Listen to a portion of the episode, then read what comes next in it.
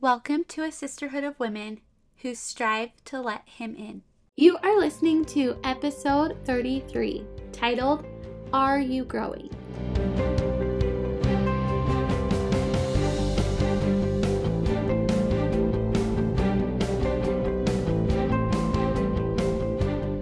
Hey, you guys, this is Kelsie Millet, and I'm your host here on the Let Him In podcast, where my intent is to have these episodes full of thoughts, impressions, and ways for you to easily let God into your everyday. If I was able to invite each one of you over to my house and you were able to walk through each one of my rooms, you would quickly notice one thing about me, and that is that I love indoor plants. What started out as a small collection has now, over the last couple of years, grown to about 50 or so indoor plants.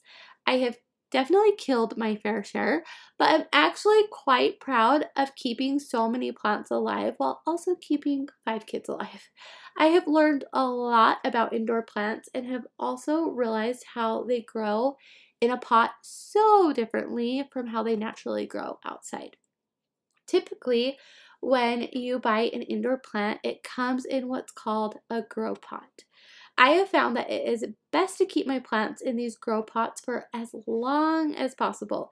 They typically have lots of room to grow into them and they make it really easy to water and have water drain.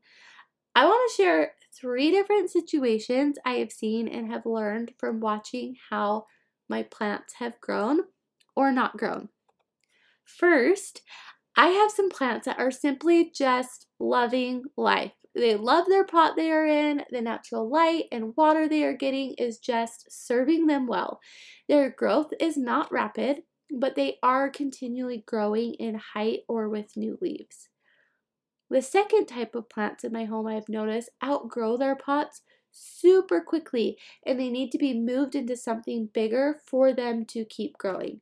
If I don't move them and I re- and replant them into something larger, their growth actually quickly stops and the progress and growth that they were making easily is now suddenly gone. These plants don't die, but I know that they aren't reaching their potential as quickly as they could simply because I am too lazy to take the time and energy it takes to move them into a bigger pot. Okay, the third situation I have learned from one of my ficus trees, which I love a good ficus tree. And in one weekend, I ended up buying three different ficus trees, each one from a different person on Facebook Marketplace. This one tree in particular came in a massive, massive pot. It was this gorgeous ceramic pot that I'm sure was an extremely expensive pot. It made the tree itself so heavy to lift and move that we had to actually put it on a rolling cart to be able to move it anywhere in my house. Like it was so heavy and so big because of this pot. With my husband's help, we got it all situated in the corner of our bedroom and it was stunning. I loved it. My other two ficus trees I got were also beautiful, and between all three of my new trees, they were roughly actually the same size. But the two planted not in the gorgeous ceramic pot were both potted in an extremely smaller pot in comparison to this large ceramic one. I mention this in detail because after about a month and a half, so not immediately, but I did start to notice that the ficus tree in my bedroom, the one in that ceramic pot, was not doing well. It was actually starting to die. I at first couldn't figure out why. It seemed to have the same amount of natural light as my other two ficus trees. It was on the same watering schedule with about the same amount of water all were moved from a previous envi- environment and were all adjusting to my house during the same time. So the fact that this one in my bedroom was dying actually had me quite confused. I finally thought that it had to be the pot size. It was the only thing that was different. I would have thought a really large pot would have actually been great for the tree to grow into, but this pot was just way too big. I found a smaller pot similar in size to the other ones that my ficus trees were happy in and thriving and replanted this ficus tree that was in my room. Within a couple weeks, my bedroom ficus had completely changed. It le- its leaves were healthy and green again. It wasn't losing leaves like it was before, and it even started growing new leaves. So, now let me explain excuse me, let me explain what each of these different situations have taught me, and I want you to think about where you fit in. Which one of these situations represents where you are at best? We all have the opportunity for growth in this life, but that growth can be hindered or it can be strengthened. Are you like the first plants I described where your growth is going well and you are happy in your quote unquote growth pot. You are healthy, growing new leaves, your water is draining well. This would be the ideal situation. We have room to grow, but we have found a good light source and we are on a great watering schedule. We are finding a rhythm in adding God into our everyday through prayer and scripture study. We are truly growing our own light and testimony. We know that our soul takes nourishment and attention for growth and continually look for ways to make that happen. Does this sound like you? Or maybe you fall into the second category where you have grown, maybe even rapidly grown, but then your growth has been stalled simply because you haven't been replanted into a bigger pot.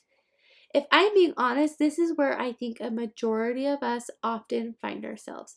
Why reach for more if we are comfortable where we are at? Growth is oftentimes uncomfortable, and putting ourselves in uncomfortable situations on purpose is not something that most of us are good at naturally doing. Those of us in this type of scenario may find ourselves simply just comfortable in our routine we already have. We aren't looking for more growth opportunities. We aren't testing ourselves to become more. We simply are just living. A lot of times we are still doing good, maybe even great things, but we are not becoming our best. If this is you, I would challenge you to pray and ask, what is it that I can cut out of my life to become more? Or what can I add to my life to grow closer to God and the Savior? These answers are going to look different for each of us individually. So I think it is important to have these check in type conversations with God every so often to continue our growth. Okay, so maybe you don't feel like either of those situations fit you. Maybe it is the third situation where we are so excited about growth that we plant ourselves in an extremely large pot, which ends up really hurting us rather than helping us. This could look like taking on way more than we should at one given time, spreading ourselves so thin that we end up just shutting down. We can find ourselves in this type of situation with all of the right intentions and excitement of growth and becoming more. But we need to remember that a tree doesn't just grow overnight, it is gradual. It is also very intentional. Plants are so smart with how they grow. They know just how much sun they need, how much water to sustain them, where they should grow their next leaf, how much space they have to grow. It's actually amazing to observe how plants grow.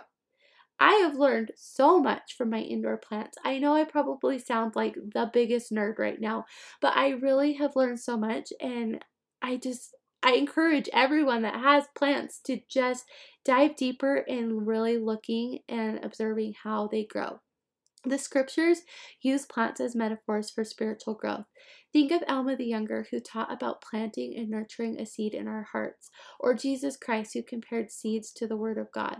The basics of what a plant does is find nourishment, grow, repeat.